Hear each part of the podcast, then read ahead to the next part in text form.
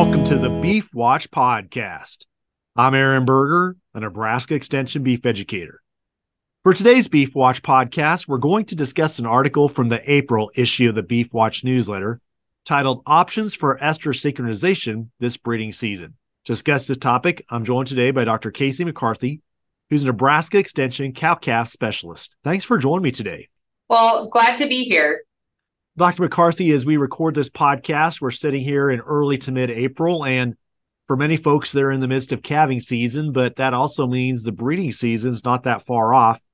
In this article, you highlight different options that producers can consider if they're thinking about utilizing the technology of estrus synchronization. Walk through with us why this tool can be valuable and where producers might find resources to utilize if they're considering this as an option or considering different methods that maybe they've used before. Great question, Aaron. I think as we are moving through calving or maybe wrapping up calving at this point in time, having a successful breeding season really starts with planning. And one opportunity to utilize some tools that could benefit producers would be that utilization of estrus synchronization. Uh, when we think of estrus synchronization, the, the main goals here um, and opportunities would be allowing more of our females to be bred earlier in the breeding season. I've spoken with a number of producers thinking about how we can manage postpartum interval um, and maybe shorten that time for our late calving females to move up into that breeding season so we're not extending our breeding season. And then ultimately really targeting more females to become pregnant earlier in the season. And so what that means or translates to is as we increase that number of cows and, and heifers bred early in the breeding season, now we have more calves born early. Uh, with that similar age, we generally tend to see a similar weight and size, which results in a more uniform calf crop at weaning. And so as we are working through and thinking about our, you know, our calving season, we can get more number of cows uh, to become pregnant early, uh, which really just helps kind of that bottom line as well. And so when I think of those opportunities, that also doesn't mean that we need to utilize technologies such as artificial insemination. Is it a great opportunity? Yes, but we can also use synchronization of estrus with natural service or, or bull bred herds. And so we have opportunities to consolidate some of the that energy and time and that labor associated with some of our protocols, um, but ultimately um, helps us kind of navigate our breeding season and, and be a little more strategic uh, with Our, our calf herd and our timing related to, to breeding or, or calving. So when I think about, you know, the, the protocols and the resources and the tools that we have available, um, one site uh, that I, I generally encourage folks to take a look at would be the Beef Reproduction Task Force site, which is beef repro dot org.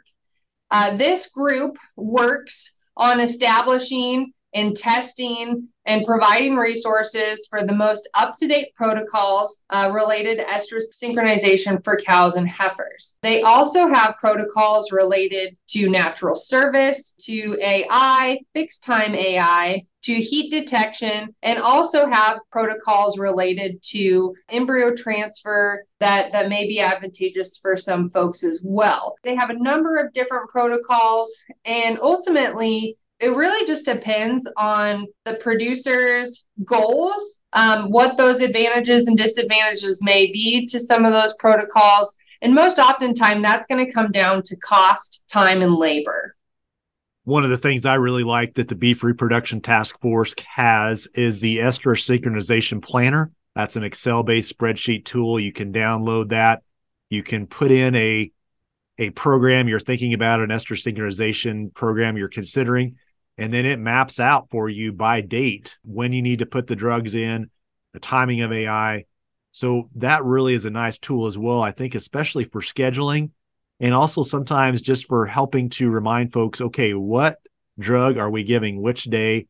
Because if you give the wrong thing at the wrong time, uh, it will not work correctly. So that's yeah. a really nice tool. And I think uh, one that I see really being nice to, as you talked about earlier, scheduling, uh, even sitting down now and saying, okay, when do we want to breed the cows? That tool allows you to back up and say, okay, here's the dates and times, and we're going to need to be administering the different uh, drugs needed to make that happen. Yeah, that's a great point, Aaron. I think that is an extremely valuable tool, and I, I utilize it in the classroom here on campus, as well as working with producers uh, to think about that calendar, because timing is extremely important with these types of technologies. And so we're thinking about, you know, starting early in the morning for a protocol. We want to try to beat the heat. Um, or maybe we have family coming in for fourth of July, and we want to make sure uh, that we get all of our breeding done prior to, you know, the, the holidays. Uh, this is a great opportunity to put in, you know, the, the types of products, the protocol that you want. You can compare different protocols.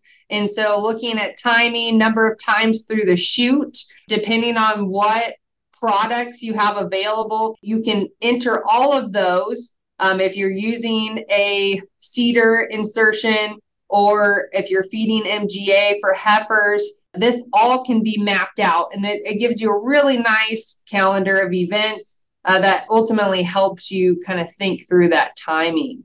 And then another resource uh, that could be uh, advantageous for some comparisons related to cost would be the U N L's breeding cost calculator. And that is another resource that will evaluate, so you can compare costs associated with A I and natural service, and some of those other costs that might be, be interested in comparing and deciding what type of protocol you want to use.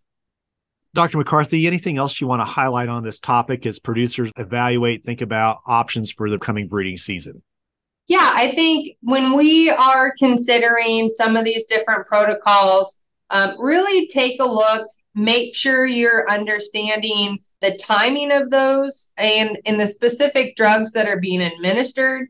And so um, as we think about, you know, utilizing technologies such as maybe a C I D R, which is a constant dose of progesterone, that's going to prevent estrus, that provides some flexibility in controlling that, that protocol over a, you know, a five, a seven, or fourteen day protocol. It's a great opportunity to uh, get anestrous cows cycling. Um, and if you have questions about that, I have a, a past article that dives into that a little bit more on how we can utilize those.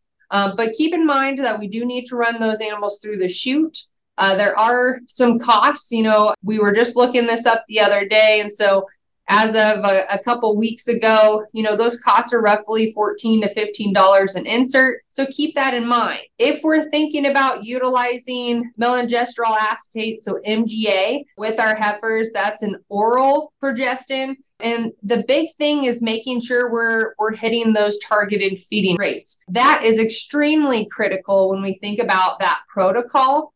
And also keeping in mind that when we are done feeding for that fourteen day period, we need to wait nineteen days to, to give a prostaglandin shot to heat detect and uh, potentially breed A I or natural service. And so one thing that I really like to remind producers is they may see a number of females exhibiting estrus during this nineteen day period. However, this is a subfertile heat, and we do not want to breed during this time frame. I know it's it's really hard when you see a lot of activity once you're done feeding M G A, um, but we do need to, to make sure that we run those heifers through nineteen days later to give them that shot of prostaglandin, basically to, to jumpstart that cycle, and then we can move through breeding. And so it's really important to consider number of times through the shoot, making sure if we're feeding M G A,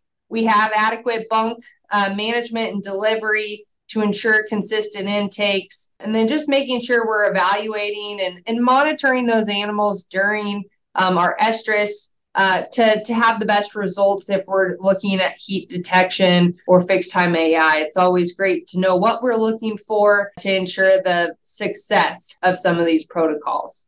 Doctor McCarthy, thanks for putting this article together. You linked to a number of excellent resources in it. And again, I think the beef repro dot org, in my mind, is the gold standard in terms of a place to go for resources.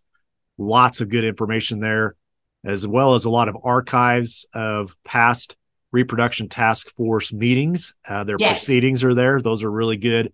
And then they've also got a lot of webinars as well that really cover a breadth of topics on this. Yes, they, they do some monthly webinars. Um, and then we'll also, working with uh, one of the co-authors, Doctor Shelby Rosasco, they're working on getting their yearly meeting pulled together as well. Um, and so that will be this fall. So look for more information related to that. But this group does a great job of providing a number of different resources. So I'd encourage anyone, if they're looking for synchronization protocols, articles, webinars, again, their resource page um, is extremely fantastic and helpful uh, when you're looking at planning for that next breeding season.